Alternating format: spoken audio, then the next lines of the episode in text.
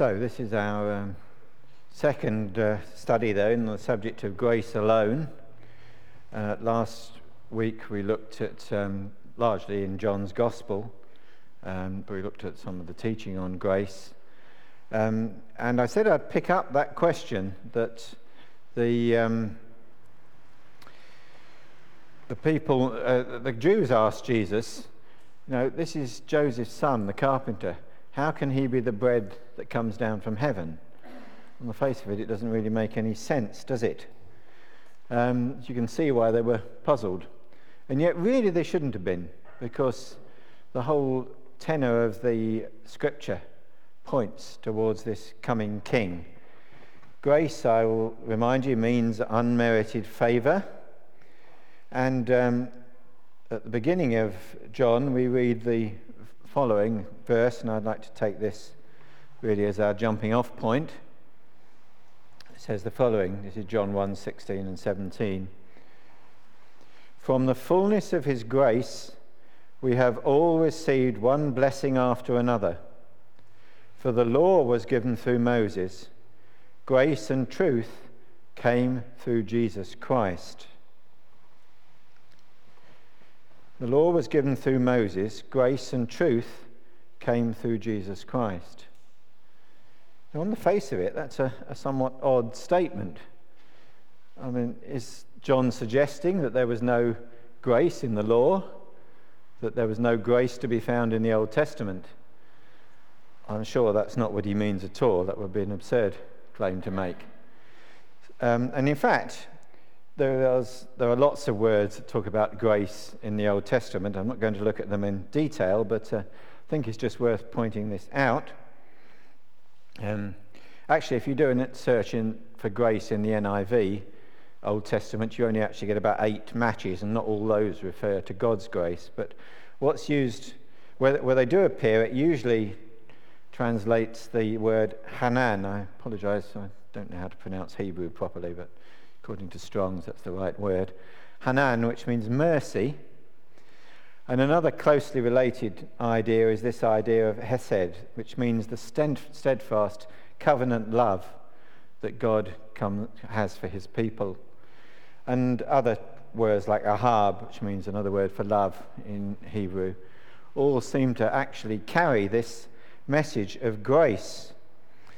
And um, all the way through, of course, the Old Testament, we find this message that God cares for his people and um, is present with his people, at least when they don't shut him out. And so, for instance, in Isaiah chapter 5, verses 3 and 4, we read the following Now, you dwellers in Jerusalem and men of Judah, judge between me and my vineyard. What more could have been done for my vineyard than I have done for it? When I looked for good grapes, why did it yield only bad? God says that He'd done everything for the people of Israel, and yet they had actually rejected His grace and, and despised it. But there is plenty of grace to be found in the Old Testament. So, what is it perhaps that John's taught, thinking of here? Where does he say grace and truth came through Jesus Christ? Um, well, one of those verses we read perhaps gives us a clue. It says, Hebrews 7, verse 19 says, For the law made nothing perfect, and a better hope is introduced by which we draw near to God. All through the Old Testament, there is this idea of something to come something better to come. And I sort of started making a list, as you can see there, of the things that the Old Testament suggests are going to get better. Um, some of them quite explicitly, others you need to use a bit of imagination, but I think you can uh, find them there. It's just me, just read them through briefly. The promise of a better man than Adam, the one who would bruise the serpent's heel one whose blood speaks better than Abel's, one who has a faith better even than Abraham's, one who is a better prophet than Moses, one who is a better king than David, one who is a better priest than Aaron, one I think perhaps you could say is a better friend than Jonathan. You perhaps have to, have to use a bit of imagination for that one, but uh, I think uh, you could find that. One who has a better gospel than Jonah's. Even Jonah th- himself thought his message was rather unsatisfactory. One who's a better teacher than Solomon. One who's a better husband than Solomon. So, certainly had plenty of practice, but wasn't necessarily very good at it. One perhaps who's a better architect than Solomon and who would build a new, better Jerusalem who would build a, a better temple, and one who would introduce a better covenant than the law, and one who would introduce a better sacrifice for sin than sheep. Now, I'm sure if you put your mind to it, you could probably think of some more as well. But um, I want to focus just on four of these so, being guided as, I, as we have been, perhaps by the, uh, the theology of the Reformation and what succeeded it, we'll think of um, the better prophet than Moses that is promised, the better king than David. I'm not doing them quite in the traditional order, as you say. As you can see, the traditional order is prophet, priest, and king, but I want to do them slightly in a different order. The better prophet than Moses, the better king than David, the better priest than Aaron, and um, uh, the better sacrifice in the sort of traditional formulation. The priesthood includes the sacrifice, but I think I'd like to separate those two out. So I'm going to look at those four, but these are, this is, of course, the basic um, theology, again, of the Reformation, of grace and truth in Jesus Christ.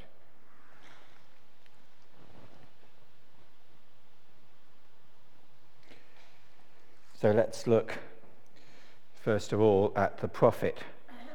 And I would like you, I say, if you'd like to exercise your fingers a bit, please, to look up some of these references. So, Deuteronomy chapter 18. That, I think, is the one that's on page 197. That must be why I got that wrong page number from.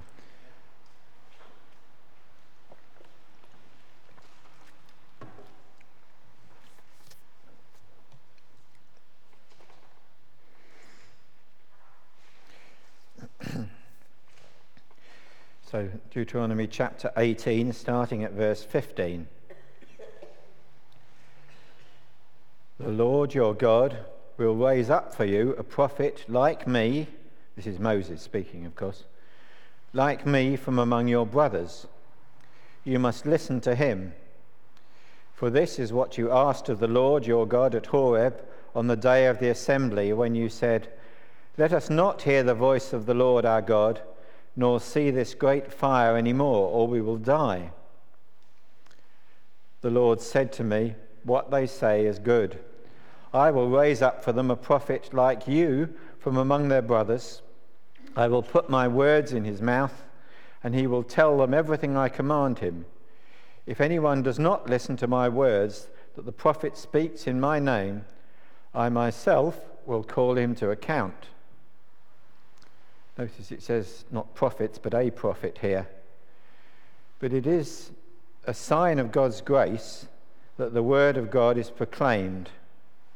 And when God's favor is present, it's also listened to. And yet, when God's favor is not there, the word of God is either silent or ignored. So, um, put it on the screen actually. Have, uh, have I? I don't think I've got a slide for this. Did I put it on the next? Oh, yes, I did. So I put it on the next uh, slide. Yes, Isaiah chapter 30, 9 to 11. It's just a couple of verses, but if you want to look it up. One of the prophets who, of course, followed Moses, Isaiah, perhaps in many ways one of the greatest of the prophets, and yet he was not able to make people hear.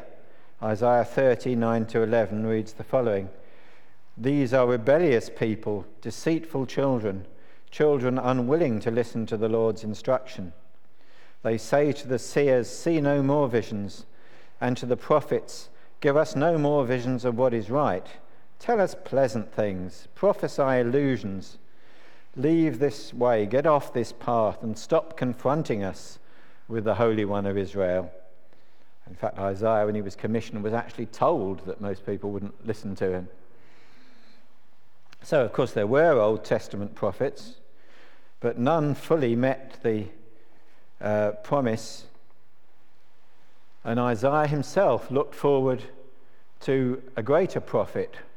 We find in, the, in these the whole lot of um, songs in the, towards the end of Isaiah called the servant songs. Um, and in one of them, in Isaiah 50, chapter 4, we have this verse. I've just put it on the screen here, so you don't really need to look it up. The sovereign Lord has given me an instructed tongue to know the word that sustains the weary. He wakens me morning by morning, wakens my ear to listen like one being taught. So the servant listens to the Father and has an instructed tongue to know the word that sustains the weary. In other words, he will be listened to, his word will be effective. And it is Jesus, of course, who fulfills this promise of the prophet. He listens to the Father and he gives sound instruction. Of course, there are many passages in the New Testament that say just that. But here's one from John. So let's turn to John chapter 14. John, as I said last week, is the great apostle of grace. It runs all through his, his writings.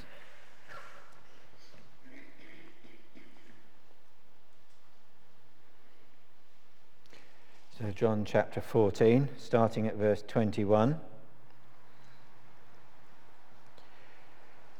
Whoever has my commands and obeys them, he is the one who loves me. He who loves me will be loved by my Father and I too will love him and show myself to him. And then Judas, not Judas Iscariot, said, But Lord, why do you intend to show yourself to us and not to the world? Jesus replied, If anyone loves me, he will obey my teaching. My Father will love him, and we will come to him and make our home with him. He who does not love me will not obey my teaching. These words you hear are not my own, they belong to the Father who sent me. All this I have spoken while still with you, but the counselor, the Holy Spirit, whom the Father will send in my name, will teach you all things and will remind you of everything I said to you. Here the emphasis is on those who love him, but he says that those who love him will indeed obey his commands. His words will be effective in their lives and the Holy Spirit will remind you of everything I've said. So Jesus is the prophet promised by Moses and the one who truly reveals the whole counsel of, of the Father. And the presence of the Word of God amongst his people is a mark of grace. And seems to be one that's in danger of being despised, at least among some places in the Christian church nowadays want to put something else in its place. But the presence of the word of Christ among the people is a sign of Christ's grace, and we certainly one that we shouldn't be despising.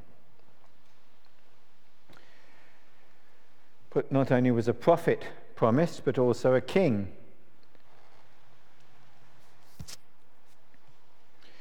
Judges chapter 17, verse 6, and in fact it's repeated in verse 21 25 says the following In those days, Israel had no king.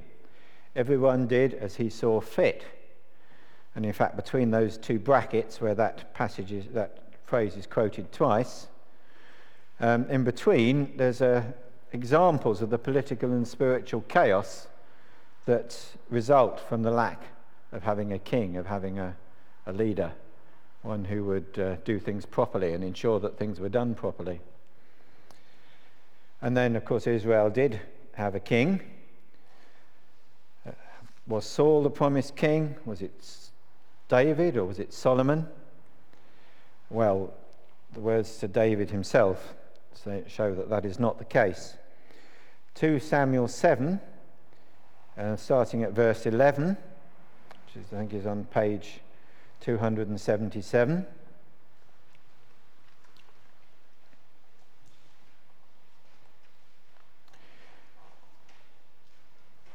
Now then, tell my servant David, this is what the Lord Almighty says I took you from the pasture and from following the flock to be ruler over my people Israel.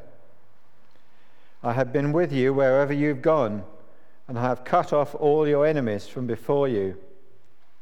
Now I will make your name great, like the names of the greatest men of the earth, and I will provide a place for my people Israel and I will plant them so they can have a home of their own and no longer be disturbed. Wicked people shall not oppress them any more as they did at the beginning. The Lord declares to you that the Lord Himself will establish a house for you. When your days are over and you rest with your fathers, I will raise up your offspring to succeed you, who will come from your own body, and I will establish His kingdom. He is the one who will build a house for my name, and I will establish the throne of his kingdom forever. I will be his father, and he shall be my son. When he does wrong, I will punish him with the rod of men, with floggings inflicted by men. But my love will never be taken away from him, as I took it away from Saul, whom I removed from before you. Your house and your kingdom shall endure forever before me. Your throne shall be established forever. Now, the, obviously, the uh, immediate target of that prophecy is Solomon, of course, who succeeded um, David, but his, he didn't establish the house of David forever. In fact, the, um, imme- immediately after Solomon, the kingdom was split, and really after that, even the southern kingdom went into decline. And so, really, by um, about 400 BC or so, that was more or less ceased to exist. There were kings of uh, Judah after that, but they weren't really in the line of David. And yet the promise was that the throne shall be established forever. So, how does this work? Who was the one who received, was the inheritor, as it were, of this promise? Well, Luke is quite clear on that. In uh, Luke chapter 1, verse 30,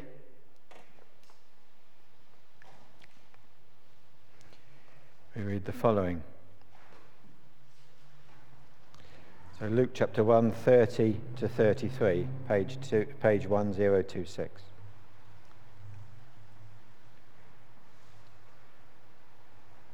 So these are the words of the angel Gabriel to Mary. But the angel said to her, Do not be afraid, Mary. You have found favor with God. You will be with child and give birth to a son, and you are to give him the name Jesus. He will be great and will be called the Son of the Most High. The Lord will give him the throne of his father David, and he will reign over the house of Jacob forever. His kingdom, his kingdom will never end. The angel is obviously referring directly to that promise that was given to David that his kingdom would be established forever. Um, one thing we miss in the modern translations, I think in the, in the um, King James Version, in verse 30, the word that is translated favour here is, of course, actually grace, charis. Um, Mary, you have found grace with God. And Mary there was the, um, the daughter, was representing, as it were, the daughters of Jerusalem, the, uh, the people of God who had found grace because the promise of the king who would be established forever was at last about to be made good. Mary was the first to learn that the promise was about to be fulfilled. And so the rule of Christ, the anointed king over his people, is a mark of grace. And it promises a time when he'll establish justice and peace throughout the universe in the words of James Montgomery's hymn, which I haven't put down to sing today, but I'll just quote you the first verse. Hail to the Lord's anointed, great David's greater son. Hail in the time appointed, his reign on earth begun. He comes to break oppression, to set the captive free, to take away transgression and rule in equity. Couldn't put it much better than that.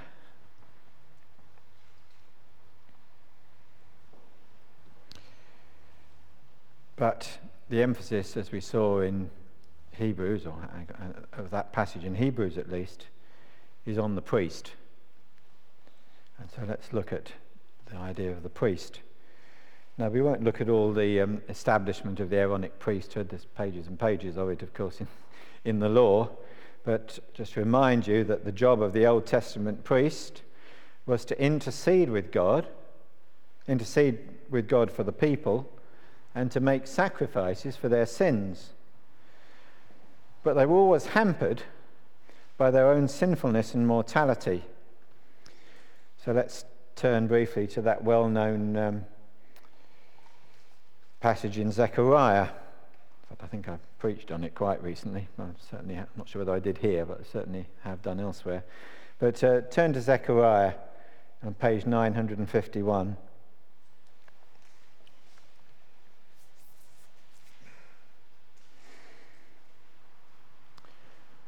And Joshua was the high priest at the time. This is after the return from exile.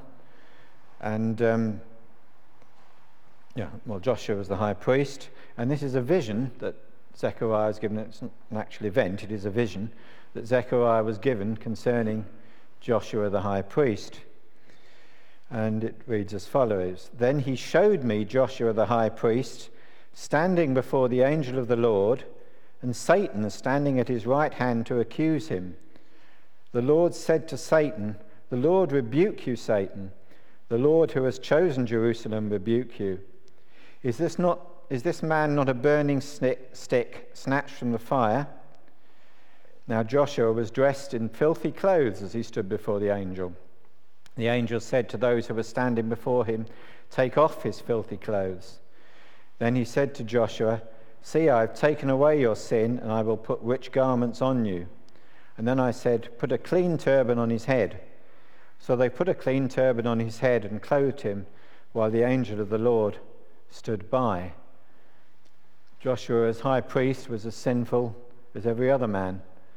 And um, that really precluded him from interceding even with God, even for his own sin, let alone anybody else's. It's only through the grace of God that um, the priesthood was allowed at all that there was an intercessor. But Zechariah makes it clear that this is not really a satisfactory state of affairs that far. And so, in a few verses later, in verse 8, we read this Listen, O high priest Joshua, and your associates seated before you, who are men symbolic of things to come. I am going to bring my servant, the branch. See the throne I have set in front of Joshua there are seven eyes on that one stone, and I will engrave an inscription on it, says the Lord Almighty, and I will remove the sin of this land in a single day. Joshua was not the true high priest. There was still a, a priest to come, and he was the one who wouldn't have to go back every year and be cleansed every year because he would remove the sin of the land in a single day. And as that psalm tells us, the true priest is not even a descendant of Aaron. The Lord has sworn and will not change his mind. You are a priest forever in the order of Melchizedek.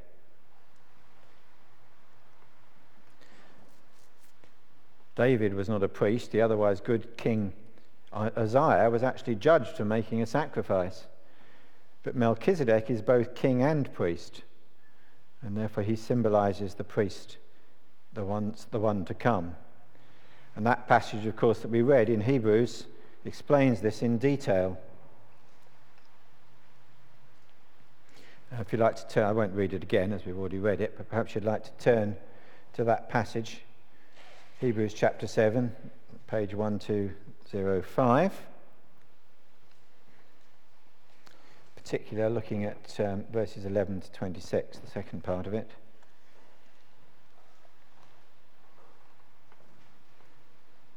It tells us, as we noted, that the former regulation is set aside because it was weak and useless, for the law made nothing perfect.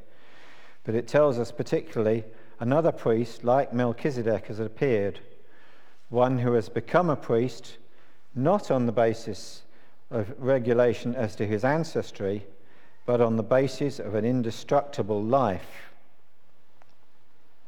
And then, a bit later on, because Jesus lives forever, he has a permanent priesthood.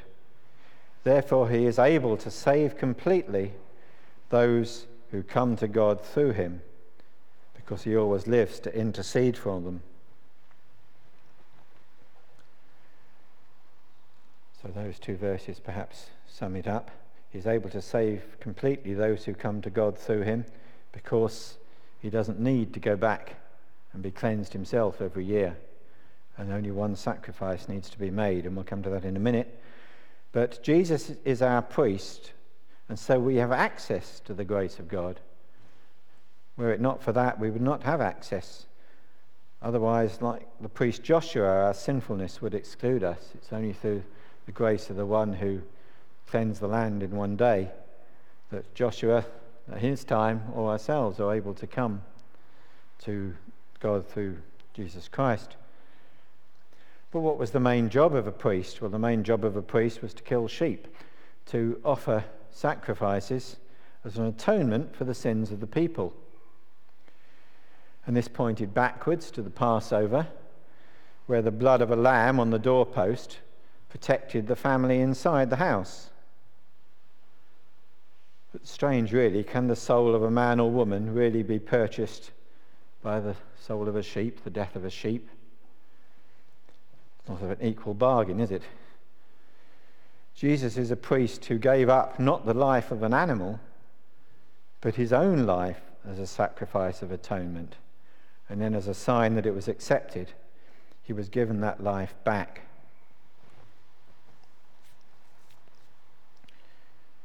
So, again, just turn on a few pages in Hebrews to chapter 9.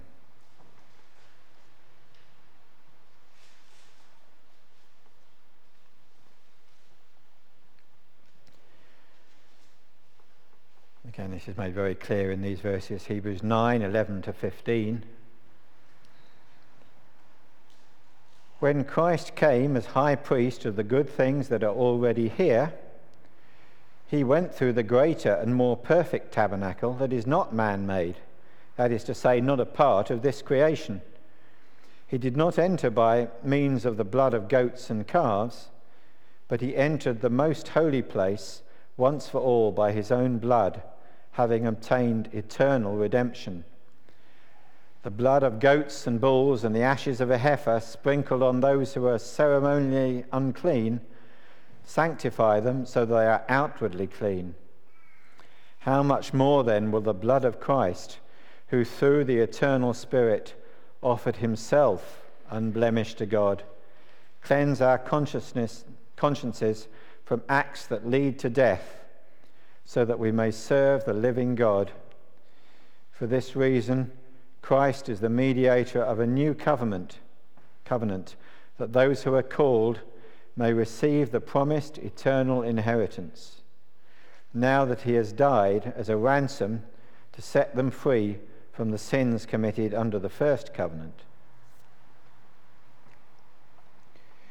He entered the most holy place, and as the writer makes clear, that's not the tabernacle on earth, but a tabernacle that is not part of this creation, the very presence of God Himself. He entered the most holy place once for all not by the blood of sheep, but by his own blood, and having obtained redemption not just for a year, but eternal redemption. So in one day the sacrifice was made. So Jesus' death is the purchase price of grace for his people. So, in that sense, in fact, grace is not free at all. A heavy fee was paid for it. But because Jesus paid the price, it comes to us as a free gift.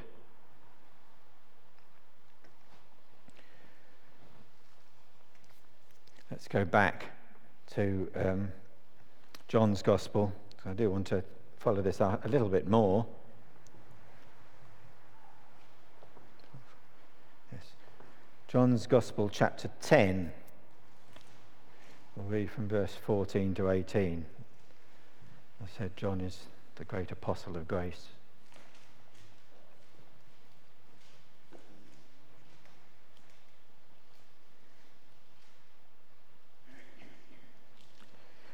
So, this is Jesus speaking, of course. I am the good shepherd. I know my sheep, and my sheep know me, just as the Father knows me, and I know the Father. And I lay down my life for the sheep. I have other sheep that are not of this sheep pen. I must bring them also. They too will listen to my voice and there shall be one flock and one shepherd. The reason my Father loves me is that I lay down my life only to take it up again. No one takes it from me, but I lay it down of my own accord. I have authority to lay it down and authority to take it up again. This command I received from my Father.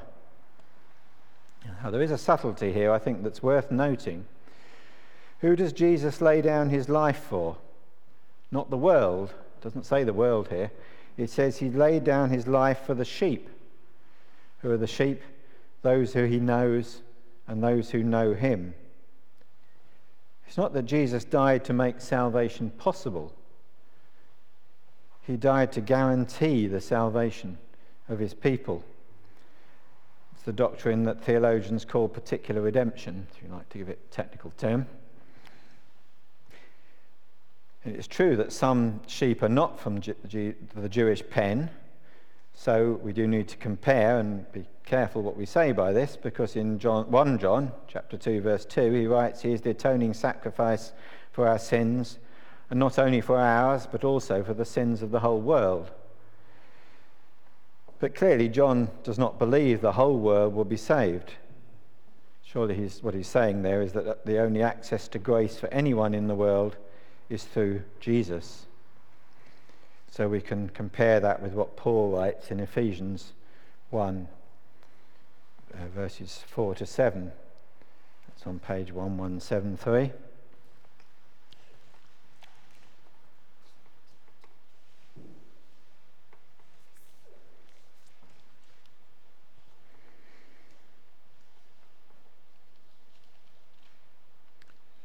So, Ephesians chapter 1. For he chose us in him before the creation of the world to be holy and blameless in his sight.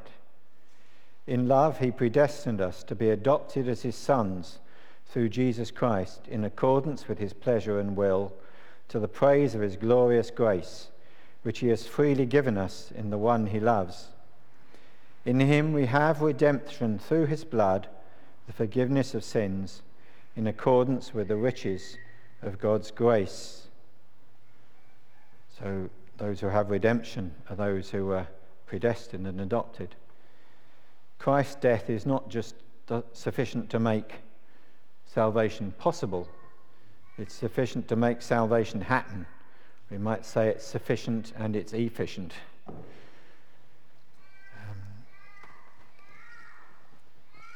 so it's all grace, grace and truth comes through Jesus Christ. Through Jesus Christ, we obtain the presence of the Word of God amongst the people. Of course, He's our prophet. We have the rule of God amongst the people because He's our King. We have access to God because He's the priest who intercedes for us. And that's all made possible by the sacrifice that He made for our sins. So grace and truth do indeed come through Jesus Christ. It's all of grace. So let's uh, finish our meeting by singing of the Lamb, number 427.